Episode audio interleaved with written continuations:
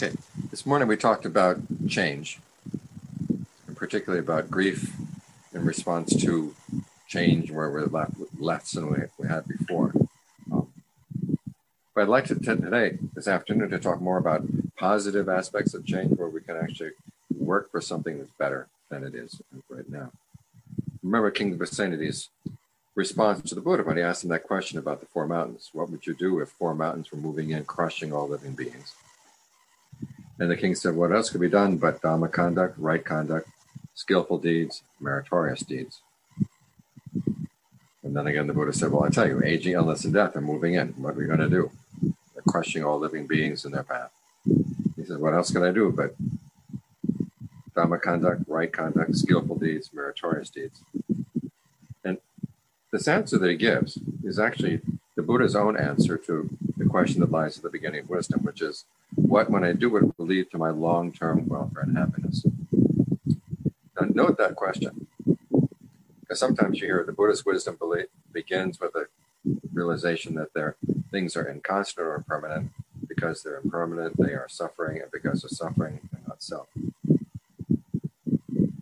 But that's not how the Buddhist wisdom begins. Wisdom begins when you focus on your actions and your desire for happiness. There was a scholar I read one time, he was commenting on how discernment factor in the factors for awakening, which is called analysis of qualities.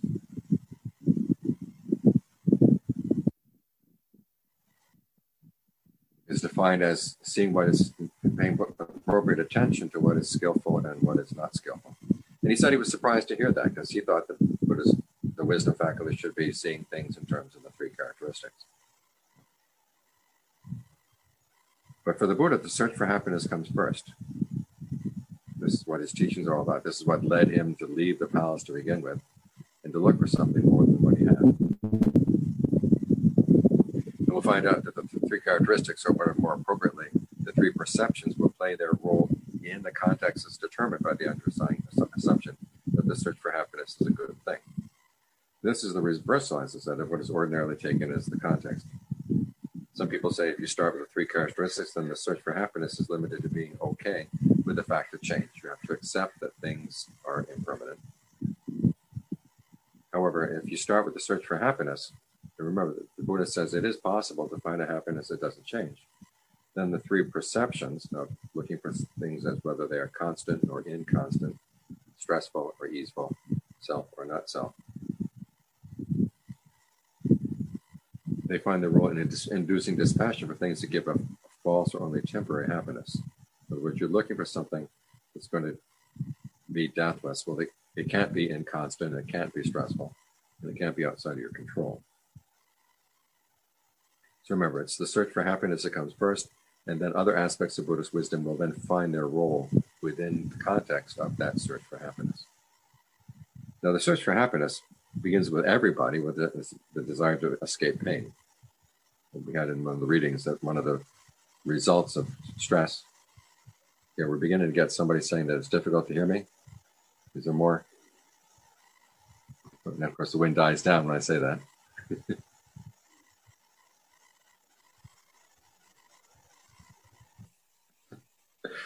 okay. Okay, as I was saying, we're going to be talking about the positive side of change this afternoon. In other words, the ways in which you can use the principle of change to create a better environment for yourself, in spite of the fact that the world is like four mountains moving in on you. Still, it is possible through the practice of Dhamma conduct, right conduct, meritorious deeds, skillful deeds, to create something that those mountains can't crush. When the Buddha talks about skillful deeds, meritorious deeds. These are in response to his question that he says lies at the beginning of wisdom, which is, what, when I do it, will lead to long term welfare and happiness? Okay, the context for the teachings, for the con- especially the context of wisdom, and particularly things when we're going to be talking about the principles of change, i.e., things are inconstant, stressful, not self. Remember, we're looking at that issue in the context of the fact that we are assuming that the search for happiness is a good thing, and it is possible to find a happiness that doesn't change. Now, this is, as I said, this is a reversal of what some people will tell you. They you start out with the principle that things are inconstant, stressful, not self. And then you try to find happiness within inconstant things, which means that you have to put up with a lot of change and just learn how to accept that. For the now for the Buddha, that's not wisdom. Wisdom starts with the realization that it is possible to find a changeless happiness. And what you're going to be using those three perceptions in constant, stressful, not self to test any happiness that you might come across. And you can ask yourself, is this the genuine article? And if it shows any inconstancy or stress, you say no. So we're trying to escape pain. And as well, the reading said, this is the, one of the responses to pain, which is that who knows a way or two to stop this pain? And it's asked in bewilderment. Those two qualities. There's a search. The search is driven by bewilderment. Where you can imagine a, a small child dealing with pain as, a, as they're born, as a, they're lying there getting sick when they're when they're newborn. They don't have anybody to explain anything to them. All they know is that, that they're in pain, and so they're they're bewildered by it. Why is this happening? And they're looking for help for somebody. This is why we go for our mother, a guy, we go for our, anyone who can help us. And we go through life often this way, looking for somebody to help us with the pain that we don't understand. In this case, when we get to this question that's asked in Module 135, the question of what when I do it will lead to my long-term welfare and happiness, this is when the, the desire to escape pain becomes to begin begins to be wise. Up to that point, you, you might ask, you know, is, is, there, is there some God out there who can make this pain go away for me, or is there somebody else who can make it go away for me? Um, is this inevitable that I simply have to accept it? And the wisdom comes with saying, okay, no, I, I, it is possible for me to find long-term welfare and happiness and I can do it through my actions. So it starts, the wisdom lies one in asking the right people, what the Buddha says. He defines as contemplatives or Brahmins, and these are basically people who gain awakening in following his teachings. You ask the right questions based on the right assumptions. One, as I said, the search for happiness can be a good thing if it's done with, with, with wisdom, if it's done skillfully. Now, this is a judge, value judgment. Sometimes you'll hear, you know, don't look for your own happiness, devote your life to the happiness of others. But the Buddha says if you look for your own happiness in a wise way, it's actually going to be conducive to other people's well being too. So there's nothing really wrong with your search for happiness. Long term happiness is possible. It's not the case that every sensation lasts only for a moment and then is gone. There's some pleasures and some happiness that are going to be long term. And it is better than short term. This, this is kind of, kind of a no brainer, but for, for many of us, when it comes to the issue of happiness, we don't we act as if we don't have any brain. I have a friend who's a novelist. Um, she writes her novels set in China. And she's also a professor at university back east. Every time she publishes a novel, she's invited to the alumni clubs to read passages from the novel. And the last novel she printed, she told me there was there was one passage I told her I liked the passage a lot. She said, "Well, that was the passage that she chose to read to these alumni clubs." The novel was about a young woman whose mother died. The father makes a vow that he's not going to remarry. He's going to devote his life to looking after the children. But pretty soon he forgets the vow. He comes home one time from a government business trip and he comes back with a new wife.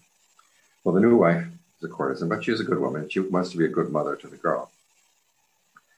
And so there's one scene in the novel where the two of them are playing chess. And the mother is saying to the, the daughter, okay, if you really want to be happy in life, you have to decide there's one thing you want more than anything else. And you're willing to sacrifice everything else for that one thing. Now, the young girl's sort of half listening, half not listening. But she's beginning to notice that her stepmother is a very sloppy chess player, losing pieces all over the board. And so she thinks, oh, my mother doesn't know how to play, chess. And so she starts getting more aggressive. Well, turns out she's fallen into the trap the stepmother has been losing pieces strategically to get the, the girl where she wants her. Of course, the way the way she's playing chess is illustrating the point that she's trying to make. You're willing to sacrifice your pawns and other pieces so that you can win the game. My friend said she read that to two or three alumni clubs and she had to stop because nobody wanted to hear the message. Everyone wants to win at chess and keep all their pieces.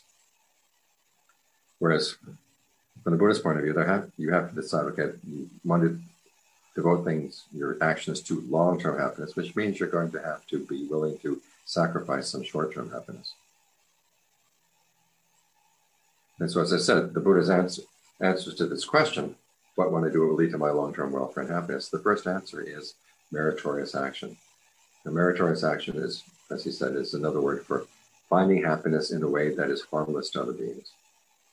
And there are basically three types of actions that are engaged. One is generosity, the other is virtue, and the third is developing universal goodwill. You know, generosity, this is not simply a matter of giving things to other people, but it's also giving your time, giving your energy, giving your knowledge, giving your forgiveness, giving the gift of Dharma when you can, sharing the Dharma when you can. And the, when King Pasenadi asked the Buddha, you know, what, where should the gift be given? He said, give where you feel inspired. So in this particular case, the, the whole point of generosity is you begin to realize there are lessons that you can learn about karma through the act of giving. And the first one is that you do have freedom of choice. This is one of the reasons why there are lots of rules for the monks about when, when people come and say, where should I give? I, have you know got this new inheritance, or I've got this new this, this, this sum of money. Where should I give it? The monks always have to say, give where you feel inspired, where you feel that it would be well used. It is to, to basically acknowledge and to respect that person's freedom to choose what they want to do with their, their material goods.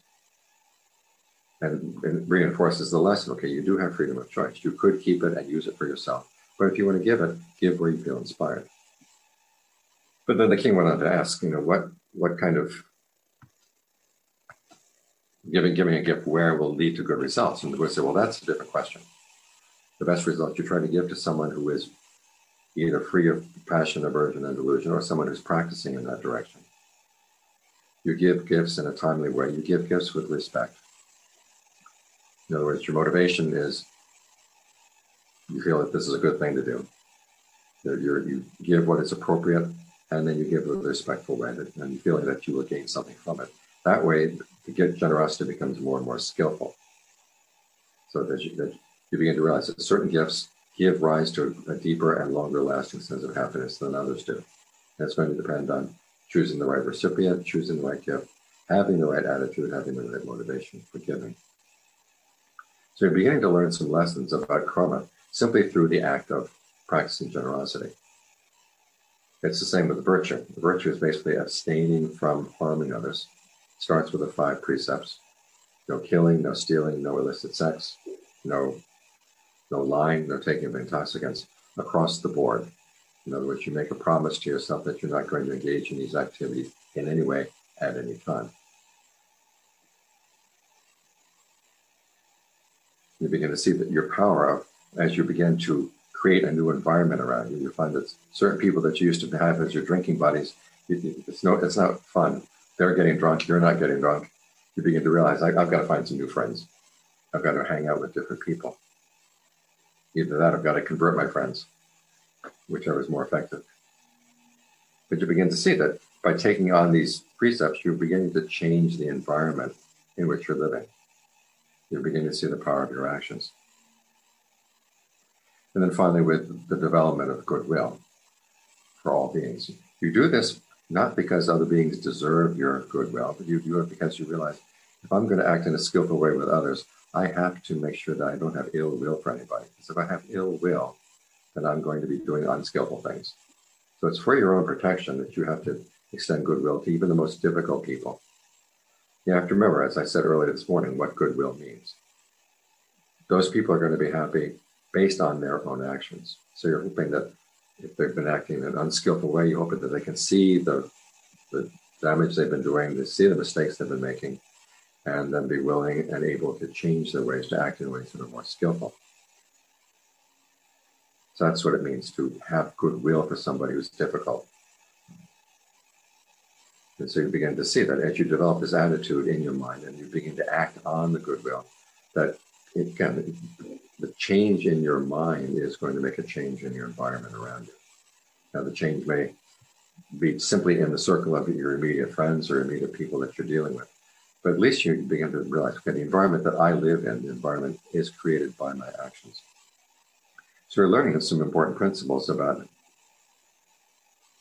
lessons for your discernment from the practice of meritorious activities. One, as I said, you do have freedom of choice.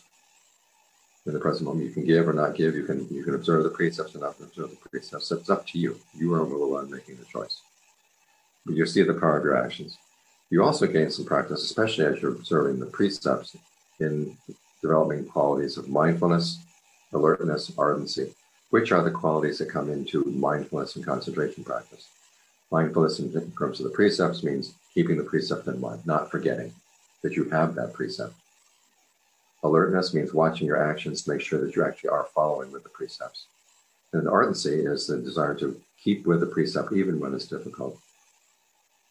I had an experience when I first began observing the five precepts back as a layperson. I was visiting some of my cousins. This was prior to my going to Thailand. I was planning to ordain. We were staying at a little cottage on the beach, and it was near an estuary where my grandfather used to like to go clamming. He would go out with, when I was a child, he would go out and wear his big rubber boots and a big clam rake and get clams and make clam chowder. As a child, I hated clam chowder.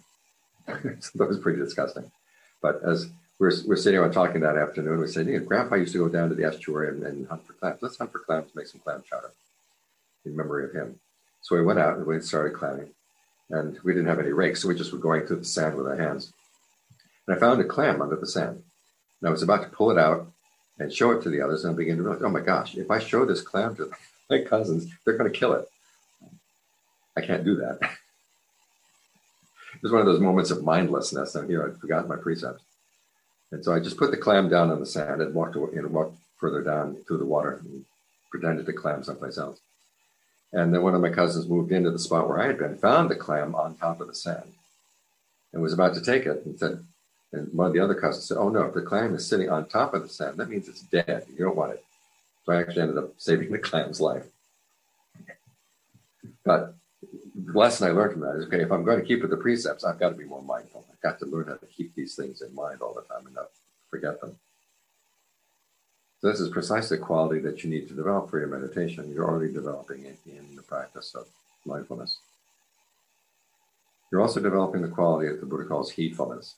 You begin to realize that if your actions do make a difference, you've got to be very careful about how you act, both in avoiding harm and also learning how to do positive things. That's what generosity basically is. It's when you go out of your way to help others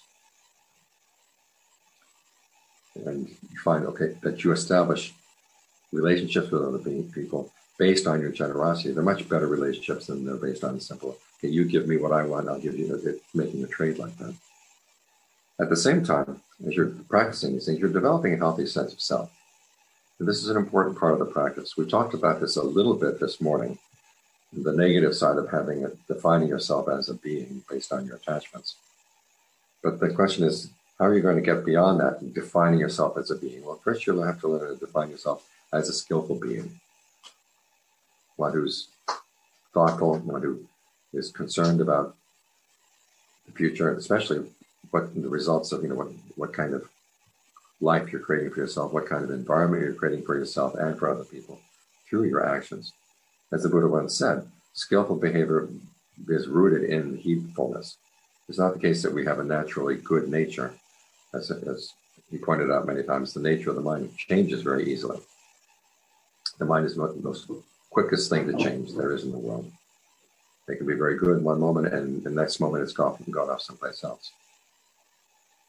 So you can't depend on the nature of the mind in and of itself to make you a good person. But if you begin to reflect on the power of your actions, you realize I've got to be careful about how I act, both in a positive way and also in avoiding negative behavior. And so you're getting more and more practice in the principle of heedfulness as you as you develop these forms of meritorious action. So that's the, the Buddha's beginning answer to that question of what when I do it will lead to my long-term welfare and happiness. You engage in meritorious action. And as I said, when you ask that question, that the search for search for happiness becomes wise the search for happiness becomes noble when you begin to realize that even with meritorious action, the results are going to be impermanent. I can change my environment for a while, but then the power of the actions, if the results of the actions will eventually wear out. And I'll have to keep on doing more and more and more skillful actions. It's an unending process. And it's very easy, as we've seen many cases where people have acted in meritorious ways and they benefit from it, and then they get careless they start seeing, assuming that you know they're they're wealthy, they're good looking, they're powerful, and they start abusing the results of their, their merit. It's almost like samsara is a sick joke. You work really hard to be a good person, you get the rewards of being a good person, and then they spoil you. You say, maybe going to get out of this. That's when you start thinking, wouldn't it be good to find a happiness that doesn't change? This is where the question turns into, you know, why am I subject to aging, illness, and death, looking for happiness in things that are also subject to aging, illness, and death? What if I were to find try to find something that was not aging, not ill, not subject to illness, not not subject to death? And that's when the search for happiness becomes a noble search. And the Four Noble Truths teach us, okay, a search for this kind of happiness is a possibility. It can be done. That's what the third noble truth is all about. That it is possible to find a total end of suffering. Now, the attitude towards change that we take in this context is comes down to three things. One, there is the fact that the mind can be developed. In other words, your mind can be changed. That's a good thing. As the Buddha once said, if it weren't possible for us to abandon unskillful qualities and develop skillful qualities, he wouldn't have bothered to teach. But the fact is that we can develop these things. So the fact that the mind can be developed is an aspect of change, which is a good thing. At least we can take advantage of it. The second is the fact is mind is so quick to change direction. Now, as I mentioned just now, this is really dangerous. You could be working, working, working on the path, and then suddenly something happens and you're off. Then you have to be able you have to be able to monitor yourself and protect yourself so that you don't swerve off in that way. And then there's the third one, the fact that we can look for happiness in things that change. That too is dangerous. Now, as we're practicing, of course, we are developing concentration, we're developing good states of mind through the meditation. These things are changeable. And we're going to have to make use of them, but we can't, we can't take them as the goal.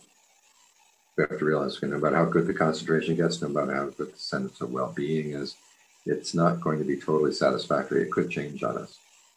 So we have to be careful about these three points about change from the point of view of the fourth of, of this search, the noble search.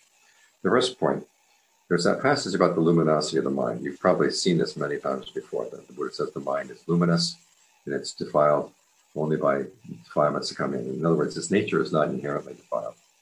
But he's also not saying that, that its nature is inherently pure or inherently awakened. He's simply saying he's it's bright. Now, the brightness of the mind there means basically the mind can observe itself. And this is why the mind can be developed. If you couldn't observe yourself, then someone else would have to come in and straighten out your mind.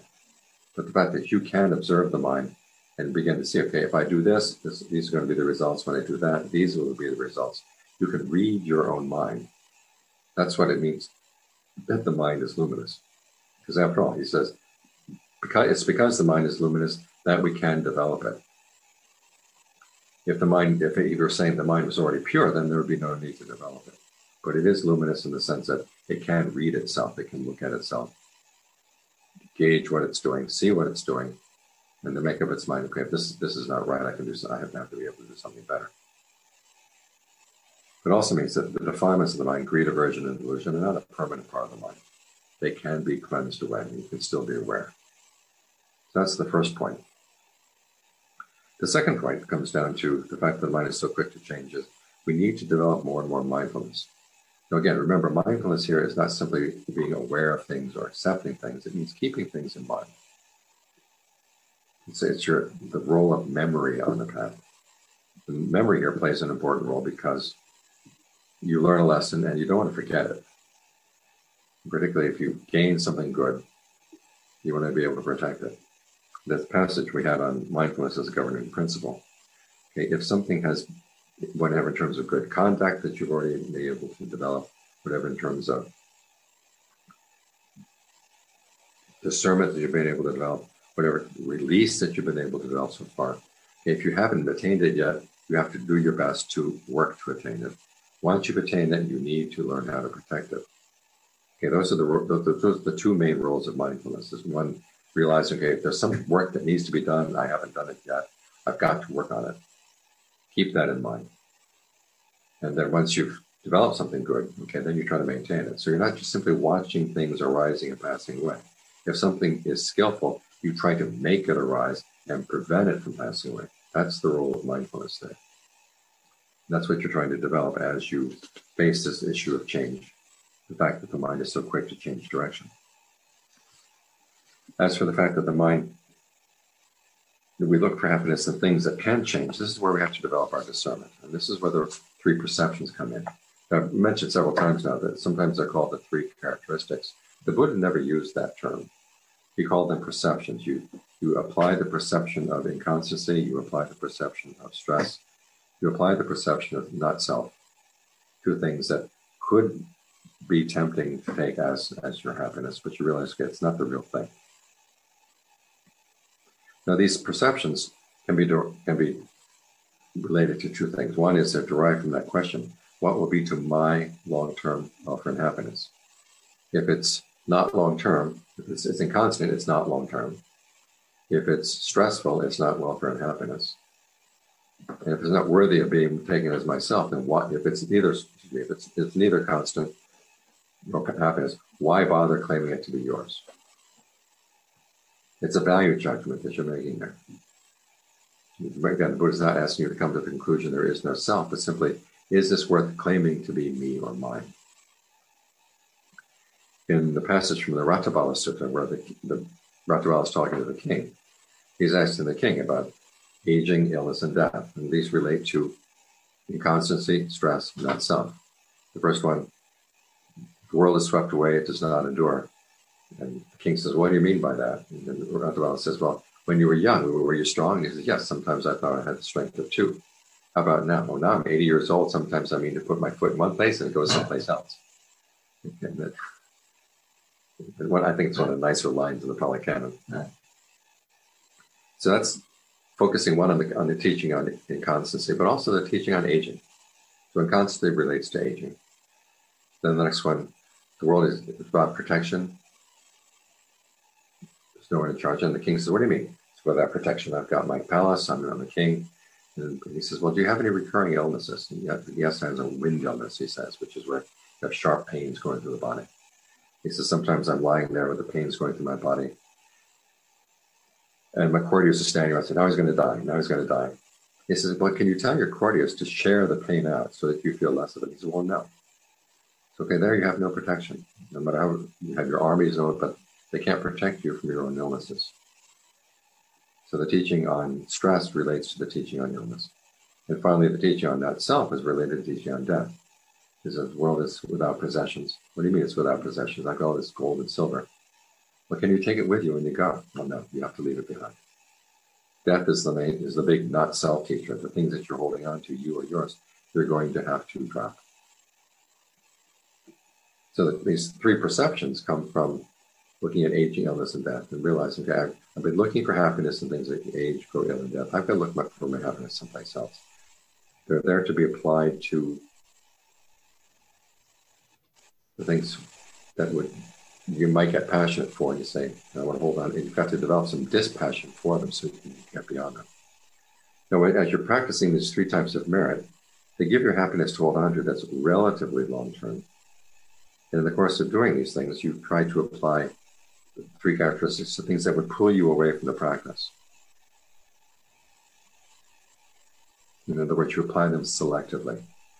Where you're practicing concentration, you apply the three perceptions to anything that would distract you from your concentration.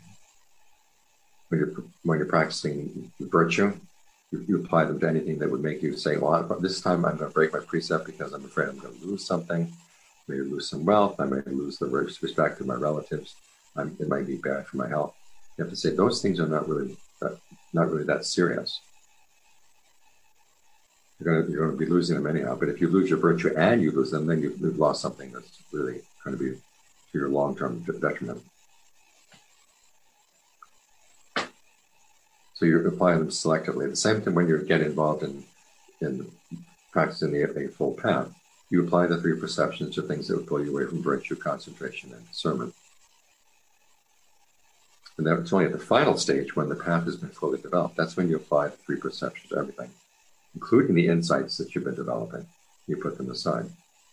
Now the question is, why does the in, even insight has to be put aside? And the answer is because insight itself uses fabrications with, to arrive at the unfabricated. So you're using perceptions, these perceptions of not self, these two are things that are part of the five aggregates. They're going to have to be put aside at some point. So discernment is not simply acknowledging the fact of change. It's focusing on understanding cause and effect. This is why when the Buddha gave short analysis of his awakening, he would focus on principles of cause and effect, which was called this, that conditionality, or dependent co-arising. So that those cause, the patterns of cause and effect can be manipulated. You learn about cause and effect not to say, gee, isn't that interesting? You say, okay, how, how can I use the principle of cause and effect to advance, to advance my, my uh, search for true happiness? The Ajahns in Thailand like to make an, an analogy with making furniture. You have tools with which you make furniture. And as long as you're working on the furniture, piece of furniture, you don't let go of your tools. But when the furniture is done, okay, then you put the tools aside. You're just sitting down in the chair that you made. You're not still carrying your drill and you're not still carrying your saw and your hammer. You don't need them anymore at that point.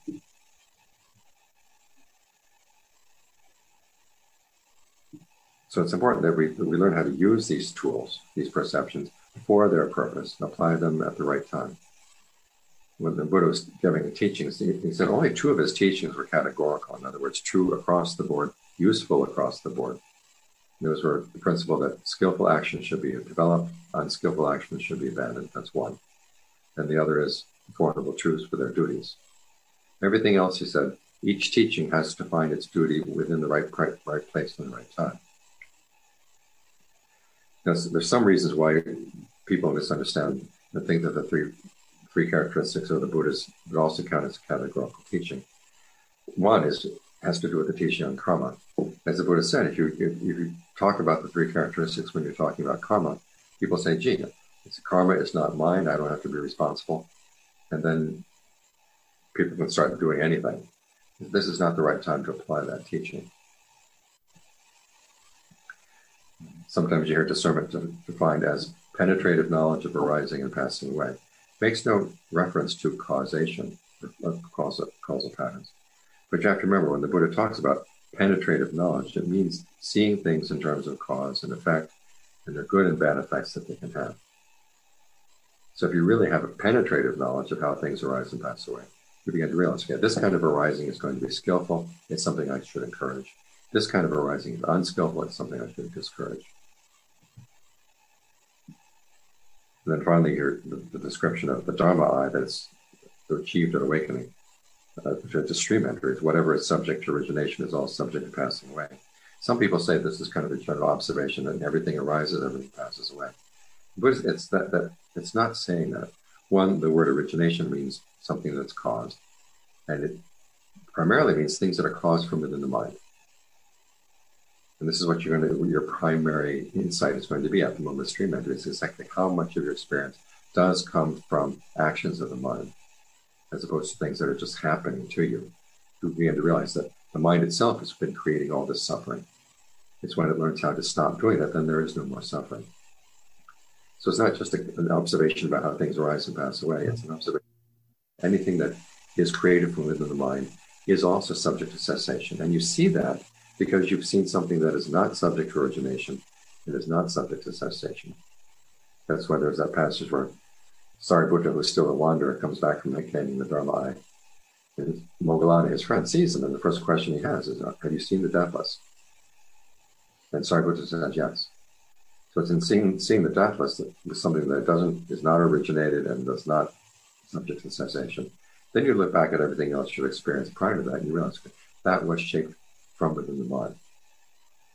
It's not that all it's, it's not just totally made up from the mind, but it was shaped by processes that come from the mind. And because of that, it, when it when that passes away, then you have an experience of the deathless. So those are some of the reasons why there may be some misunderstanding about the teachings on the three characteristics.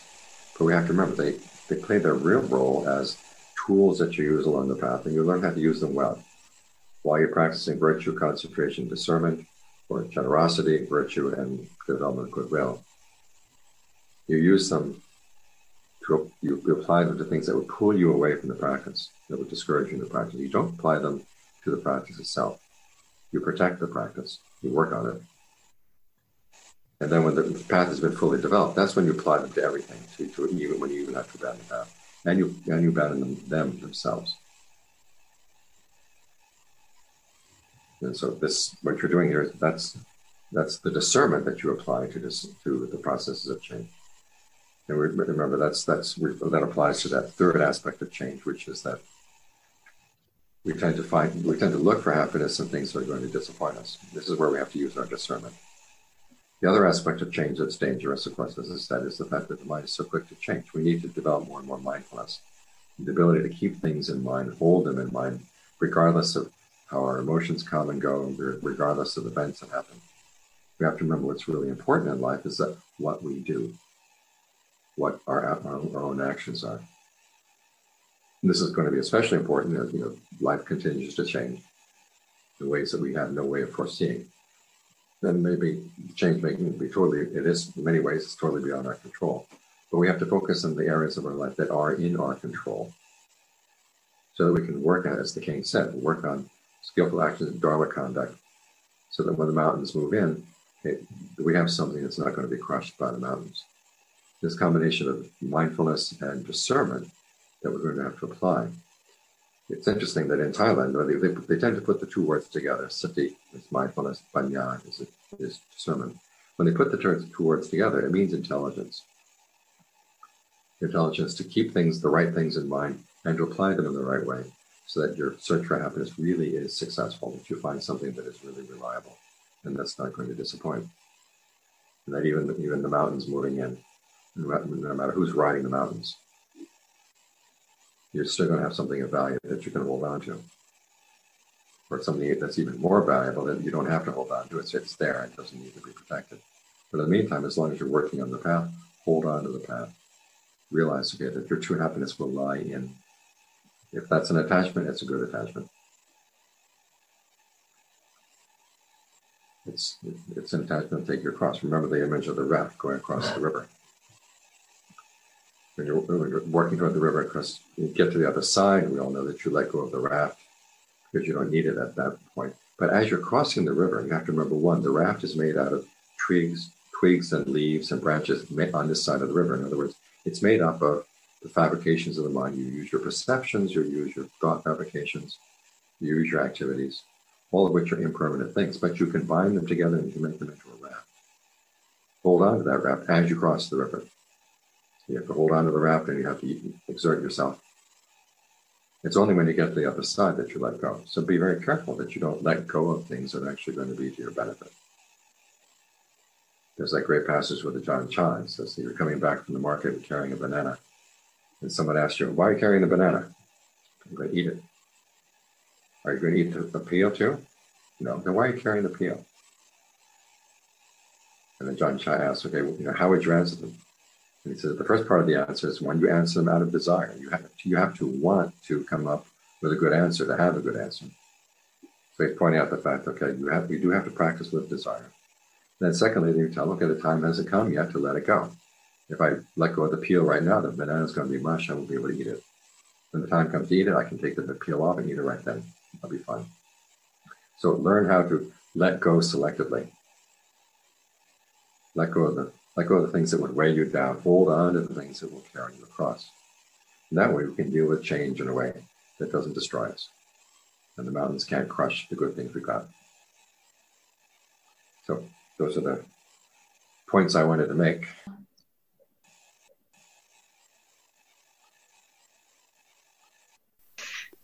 Hi, uh, John. Uh, I don't really have a question so much as a statement. Uh, I've been studying your teachings for about seven years now, um, and I just wanted to thank you uh, it's made a large uh, impact on my personal life. Um, I had done a lot of different practices uh, before encountering the canon, and your translations and your writings on it um, it's very inspirational to me and made a really big difference in my life. So thank you very much.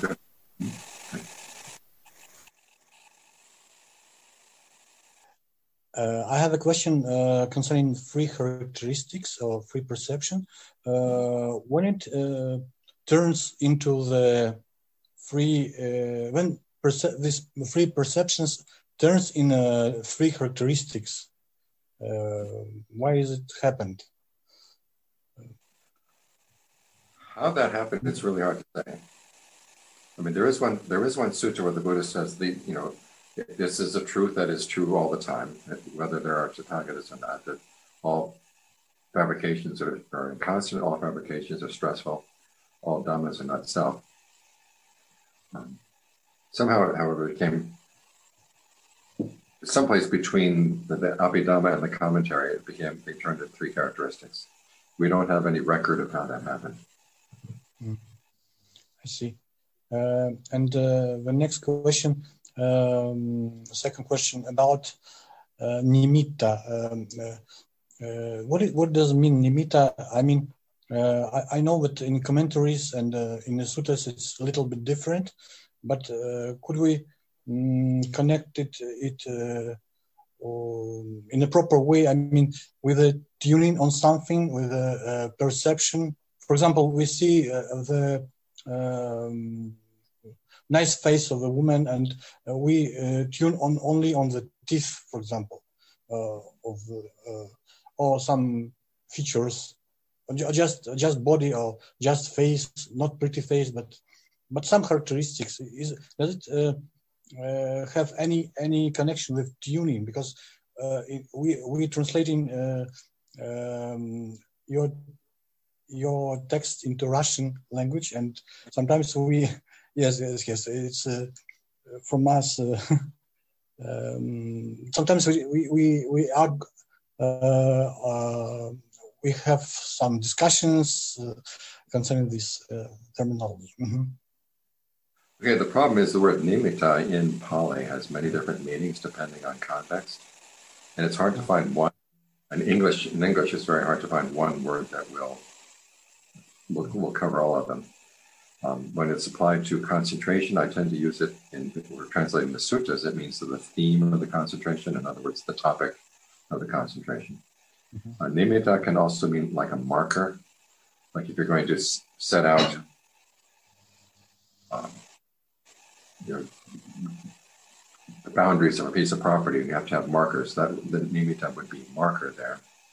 Um, the, you could say that you know, when you're focusing, say, on, on you're looking at a woman's face and you're focused on the teeth. Okay, you're focusing on the theme of her teeth, or you're focused on the theme, the, the teeth as uh, that's what the English um,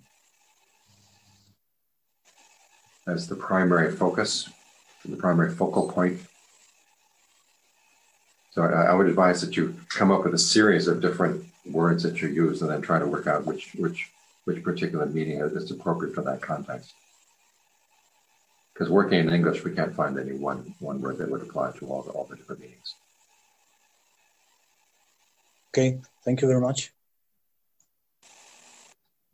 Uh, last time, John, we were uh, we were on a Zoom call. Um, one of the participants asked a question about when they're uh, reaching the high, higher level of, of concentration. And uh, I find it that I become, is, is it, a, I, I can't really describe it, whether it's fear, is over excitement, and it becomes a burden that I just, it's, it's, I, I get over excited and then I don't realize what I'm going to to experience or I, I really don't know what situation happens or what the feelings are that it uh, then the last thing that i notice is a bit of fear of of proceeding and, and going to the next level. Last time um, we were in a zoom call you said that it might be that you think that you're not worthy of of, of getting more calm or or uh, uh, something like that. And i tried to to focus on that. It's i don't think that that is the reason that i'm stopping myself when I'm fearful or or whatever it is that I don't want to proceed a little bit more. Uh, could you help me on that, please? Okay, it might be wise just to say, and instead of trying to move on to the next level, say, let's really stabilize the level where I am already. And get so that I feel really, really secure where I am and oftentimes it's not the matter of moving from where you are to another spot. It's simply staying where you are and realizing, okay, there's this one little thing that's still burdening my mind and it's totally unnecessary. I can drop it. And that way you can then that way you, you'll move to the next level without consciously thinking about moving on. I'm simply dropping a burden. Nice. So it's, if you think that I'm, I'm moving on to some other new place that I'm not familiar with, I haven't been there before, it can be a little bit scary. Mhm. But if you realize, so here I am, but I'm, I'm, I'm weighing myself down unnecessarily with this particular activity or am I holding on to this? How about if I drop this, see what happens? And that way there's going to be a lot less fear because you're not consciously trying to move to a new place. It was just getting more established where you are. Try that. Thank you. Thank you so much. Yeah, I, want to go back to one of the, the morning's teachings, the, the one about the uh, house based distress, which I think you called desire based dis- distress. Um, that, that's kind of really stuck with me all day. Um, the way that the, the kind of self based loss of the house based distress kind of shows you the universality and then moves moves you into this longing for freedom from this kind of suffering, which is in the renunciation based distress um, that you talked about, and then moving into renunci- renunciation based equanimity and renunciation based happiness. I just like the flow of, of, of those pieces and kind of a, a way of moving from the from the types of grief to um, to something more liberating. Yeah, it's you're just going to go back and forth between having what you want and not having what you want, after all, it gets very frustrating. There's, there's no escape. It's kind of like that image of hell that the Buddha gives, where the beings are caught in this big iron box. There's flames coming out from all sides. And every now and then, a door opens in one of the walls. And so they all go running to the, to the door. And as soon as they get to the door, it slams shut. And then another door opens on another wall. And they go running to that door and they have to go run through the fire. And as it gets to the door, the door slams shut. And that's basically, that's household based distress. You're not getting what you want. And then finally, as they go running, running, running, they go to this one door and it doesn't slam shut. And then they fall into another hell, the hell of excrement. you get what you want, but then you realize, oh my gosh, I've got to live with live with live with this now.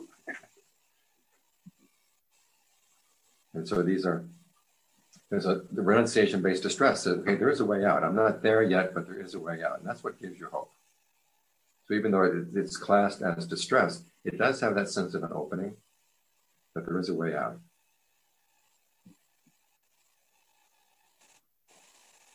Hello, Tana John. Um, although I've seen several benefits of continuous goodwill practice, I've noticed that when my mind is off the path, there is very often ill will prominent in the mix of mental fabrications of my mind that are going on when my mind is off the path. And um, in trying to make a resolve to be totally free from ill will, or at least free enough that I can settle down into right concentration, um, can you advise on certain strategy or tips or encouragement that would help make that resolution a success? Okay, you've got to analyze the ill will and ask yourself again, what do I gain? What would I gain by seeing that person suffer? And what would the world gain by seeing that person suffer? Hmm. And then if you can remind yourself, okay, when, when they suffer, they probably would change their ways and they'll continue acting, you know, they'll continue to be the horrible people they've been so far. Hmm. And um, it would be better for them if they, the goodwill is basically, you know, can this person, hopefully this person will see the error of his or her ways and then begin to change. And that often, that, that would be better for the world, be better for you too. hmm. can I perform that kind of analysis uh, on a regular basis, or should I wait for more when it comes up naturally to see it there and then perform that analysis, or both? I would get some practice with it first so that it comes more easily. Okay. So regularly, maybe at the beginning of the meditation. Yeah. Ask yourself, is there anyone out there that I really can't have honest goodwill for? And a couple people, a couple, couple people will come up. Mhm, And then mhm. okay, let's deal with them now and not wait until I'm, I'm actually face to face with them. Okay. Get it before it happens. Right, right. Okay. Thank you. Uh, John, I have a question regarding the perceptive uh, no stealing. So, uh, at my job, there's this uh, subtle pressure to like work more, you know, to work harder. But I want to balance that with my spare time because you know I want to have time for meditating, for my family. So, does by not working harder or longer, does that uh, count as stealing from my company? Oh, no, no, no, no. no. Do not think that thought.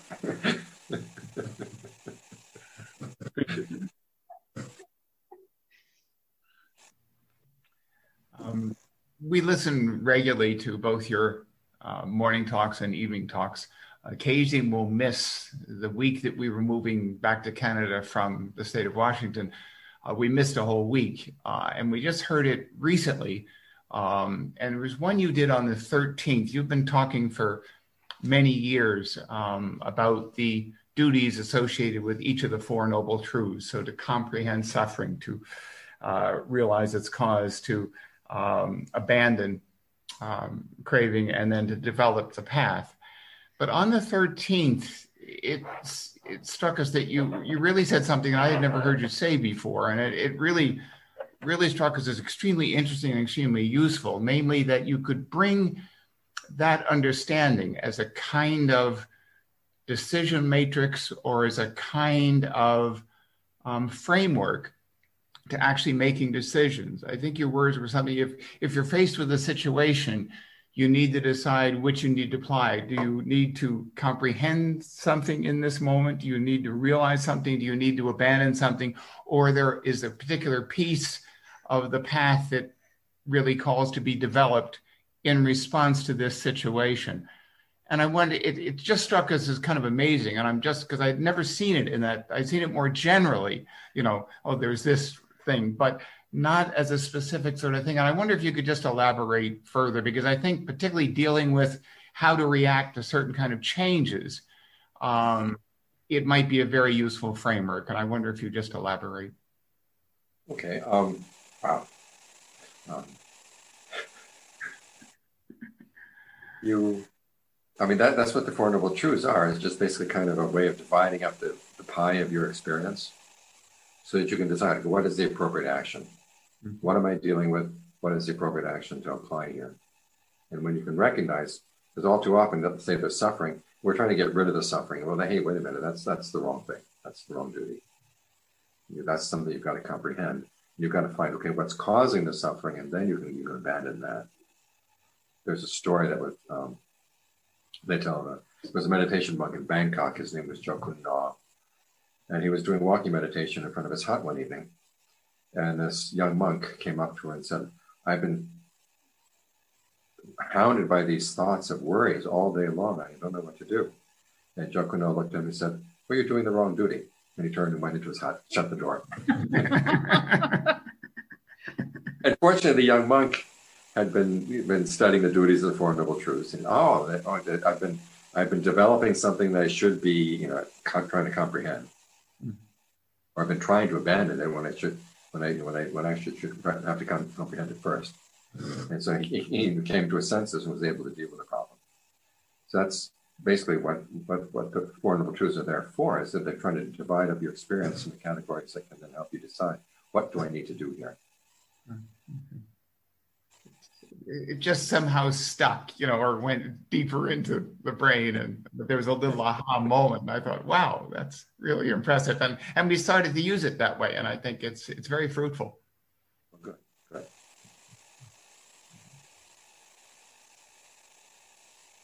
Um, I just want to definitely thank you for this talk. I've been listening to your morning and evening um, messages regularly. I listen to it regularly, and I'm just so grateful to see you here um, this evening. It's evening here where I am. Anyway, I comprehend everything I read. and I listen to you. I listen to other teachers, and I've been practicing. I'm very diligent in practice. It works. Yeah, I see it, but there's um, it's a very lonely path, kind of a melancholy. I I I can talk to other people about it, but I'm like, yeah, I I hear it in the talks. I hear I listen to you. I listen to other teachers. I don't feel like talking about it with other people. Um, but I do. I'm very. It's a very lonely path. Am I doing something wrong? Well, you, you have to listen to the right. You know, look for the right friends. You don't want to be talking about this kind of thing to everybody. You have to be very selective about who you can share your insights and share your experiences with. Um, and the Buddha said, if you can find someone that you feel confident talking to, know, be, you know, treat that friend really with a lot of respect. If you can't find anybody, it's better to go alone. Mm-hmm. Sort, of, so sort, of, sort of protect the protect the quality of your practice so that you're, you know, you're not picking up influences from people who might lead you astray. Mm-hmm. So that's in that sense, it is it is kind of a lonely path. But after a while, you begin to find, okay, I'm I'm, I'm learning some really important things about myself that really do mean a lot to me, and that, you know, it doesn't really it doesn't really involve other people you know, something that's something of value to, to me there that I that that you can maintain maintain this. Okay, this is something valuable to me, and it, it may not be the same as having a friend, but it, I do have something of value that I can hold on to inside. Yeah, and like you say, happiness that's lasting, but um, it's kind of like sad happiness because it's you're very much alone. Do you know what I mean? Yeah, well, it, it gets better.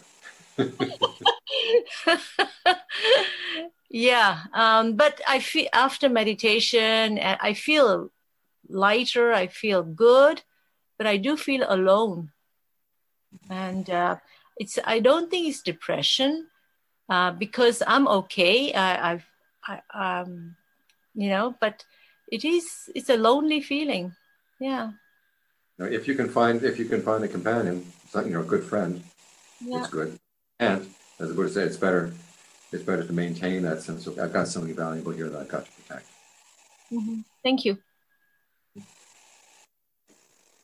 Uh, just uh, in the moment, I'm I'm I've been suffering from depression.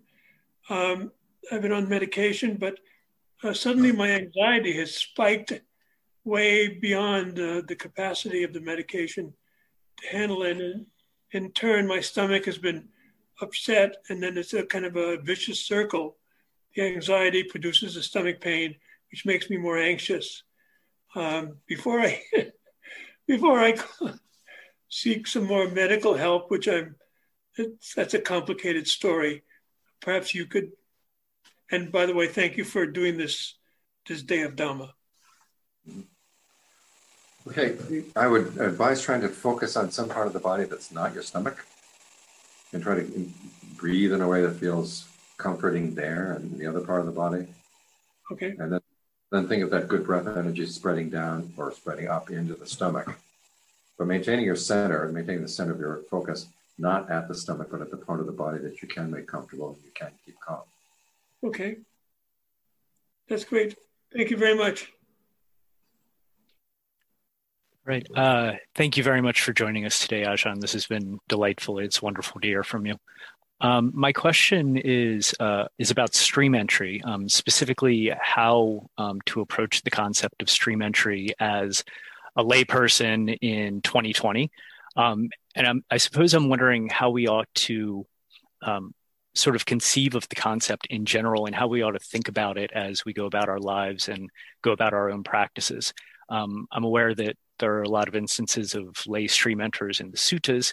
Um, but now, sort of in the present day, I'm wondering if it's something uh, we should look at as um, as sort of a goal we're working toward, um, or if, as a layperson, that might be sort of setting our sights too high or getting too goal oriented in a sense, and and setting ourselves up for disappointment, perhaps. Um, I'm just wondering what you have to say about that. Okay, as as with any goal, you want to have it in the back of your mind that this this would be a good thing. But then how you get to that good thing, you have to focus on the path.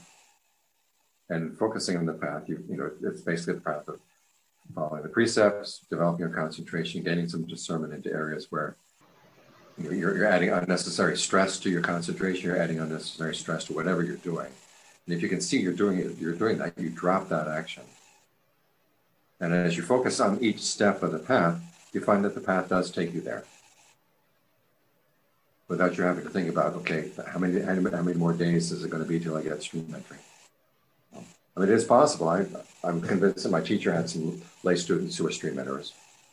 Um, I don't think they were sitting around thinking, well, when, when am I going to get the stream enter? They just said, let's just focus on the path as I'm doing it and put a lot of care into it. I don't know if you've seen the the, um, the book on stream entry called Into the Stream. Mm-hmm. Yeah, I have, Bhante. Yeah, but it's again the, the attitude you should have is in the back of the mind it would be a good thing. And how do I get there? Well, I follow this path and just pay careful attention to the path. It's like you know, it's like driving to a mountain on the horizon. If you sit there looking at the mountain all the time, you drive off the road. Okay, thank you, thank yeah. you very much this road leads to the mountain. Okay, I'm going to follow this road. That's how you get there. Thank you, Venerable.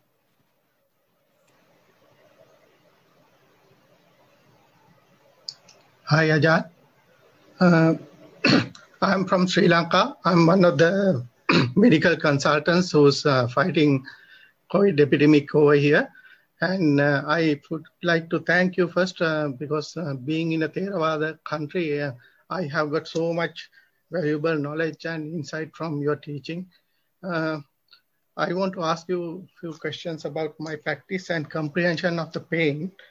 Uh, the most uh, intense concentration and uh, uh, successful meditation sessions in my breath meditation comes through uh, focusing on a pain when I have on my chest, which is a muscular pain.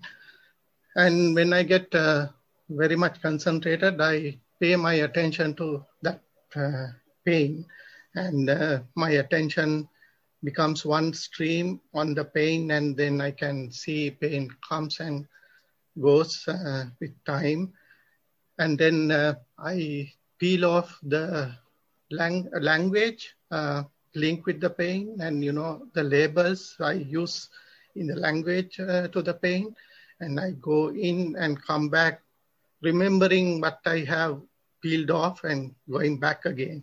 And uh, as I peel off perceptions as well as fabrications, my mind gets very much concentrated.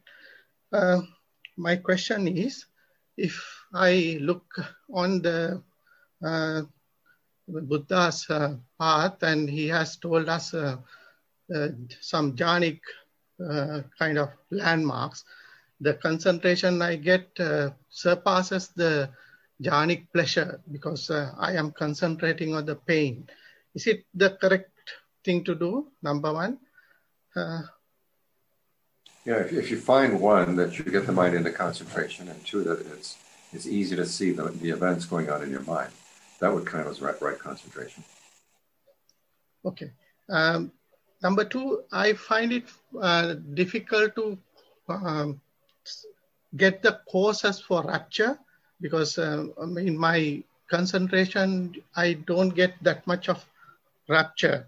Uh, I, I find it difficult to tap into the causes uh, and, you know, tap into the uh, lines where which I can get into the rapture and uh, pleasure because I have heard you telling uh, that if you have meditation without rapture and pleasure, it is like a machine without oil or lubrication. So, so but uh, my my best concentration comes to comprehend. I mean, when I in, uh, make my intention towards the pain.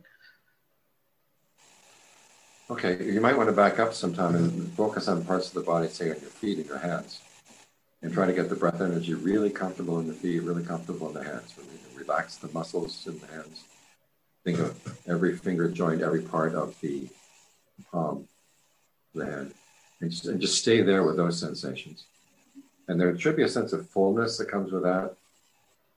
and just allow that to be there for the, for a while, and then rest with that. And that should give you some some nourishment on your concentration. During that constantly just fighting with the pain. Okay, thank you, sir. My question is about uh, Majjhima Nikaya 14. Uh, there it said that, uh, uh first of all, uh, when you talk about uh, meditation, uh, I uh, I see uh, your your teachings like you say it's a pleasure of form, of form, and that's why it's you, you can hurt anyone with this sort of pleasure. Uh, but in Majjhima Nikaya 14, there is classified as uh, sensations, the kind of pleasure. So, uh, uh why, why, is that that difference? And uh, am I understanding anything incorrectly? No, I would I would say that the word form has several meanings in Pali. And sometimes it can be you know, like the form of some of a beautiful person, mm-hmm. which would which would actually be a sense a sensual pleasure, seeing a beautiful seeing a beautiful object. But then there's also the form of your body as you feel it from the inside. And it's two different meanings of the same word. Um, so when we're talking about the pleasure form that comes in the concentration, it's that second meaning that I'm referring to. Whereas in Majjhima 14, they're first you know, visual visual object. Uh, all right, all right. Understood. So Marcus was correct, Tapo. And, uh, you tell him. Yeah, I, I will tell him. I think he is in, in the meeting, but I will tell him after. And uh, the other thing is that we miss you here in Brazil. You you should come as soon as possible. we really miss you.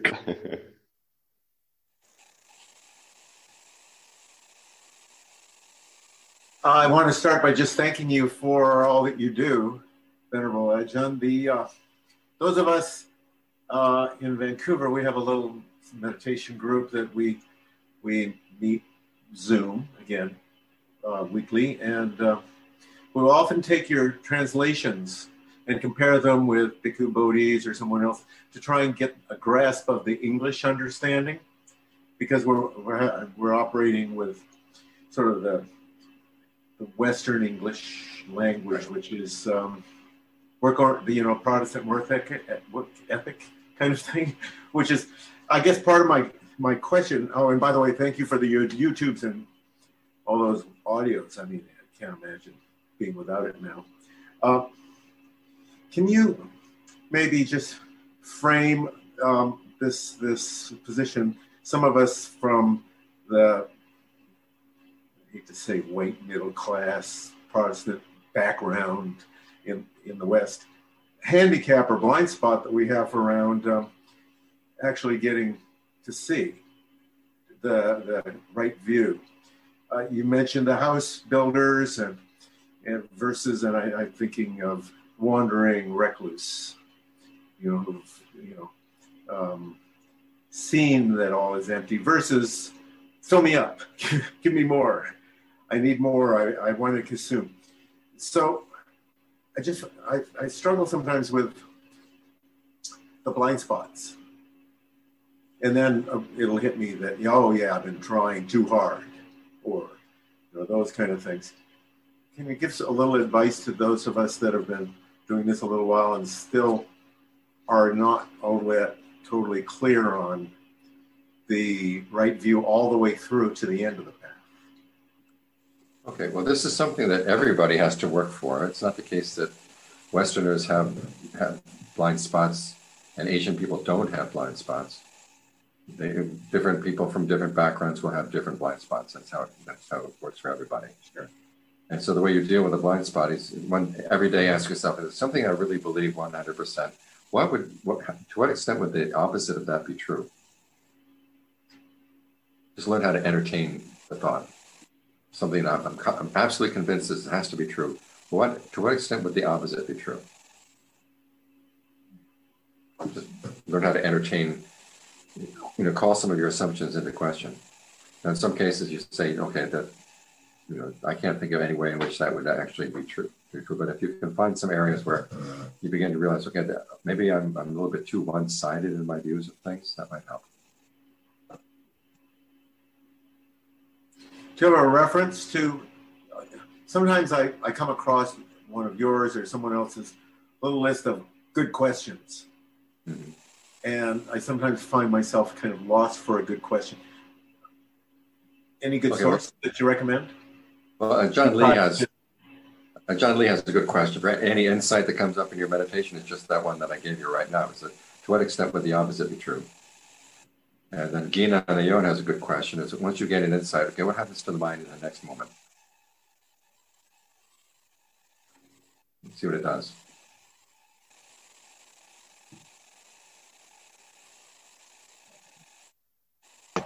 Hello, Ajahn. Can you hear me? I can hear you. Can't see. I can hear you. Yeah. Sorry, uh, my video is not working. Uh, I actually got a question regarding name and form. Uh, in five aggregates, uh, Buddha talks about uh, name and form. And then in dependent origination, there's uh, name and form. From uh, what I kind of perceive is that these are all uh, mind objectives, objects and fabrications. So, is there kind of a difference because like uh, when you get uh, take dependent origination so it's uh, some sankalpa uh, kind of that is the root that will produce name and form. And uh, when you say like uh, there's eye object and eye conscious will create a form and is it kind of different from what buddha talks in five aggregates um, when you compare that with uh, a name and form independent origination? Okay, you have to remember that in the independent origination, he already has sankhara and vijnana, in other words, fabrication and consciousness, as two separate categories already. Yeah. So name and form in as one of the categories there. He does not include sankharas and he does not include consciousness among, among the types of name. However, right. you look at some of the things he does have that he does include that are new there. You have intention, which is basically fabrication. You have yeah. intention, which is fabrication. You have contact, which is the contact between the different things going on in the mind. So what he's getting down to is the fact that you have consciousness on one side and you've got the other four aggregates on the other. Right. And there's that one version of dependent co-arising where the two each each side is, acts as a condition for the other. Okay. So there's a way that you can sort of put the two the two two explanations together and get pretty much the same sense out of them. I mean, the important thing is that you're, however you divide up the pie, the important thing is that you realize that, okay, these activities that are going on in the mind, around which I, I, I you know, tend to get attached to, and there's other things, I have to learn how to see them as independent, independent you know, events in the mind regardless of how you do it. Okay. Right. Thank you very much. Again, everybody can unmute themselves and just go ahead and say thank you and goodbye to Ajahn. Thank you very much. Thank, Thank you. you. Thank you. Thank you. Thank you. Thank you, Thank you, Ajahn. Thank you, Ajahn. Thank you, Ajahn. Thank you, Ajahn. Thank you so much. Thank you. Sounds like a melody. oh. Goodbye. Everybody be well. Take Be well. Be well. All true. Be well. Sadhu, sadhu, sadhu.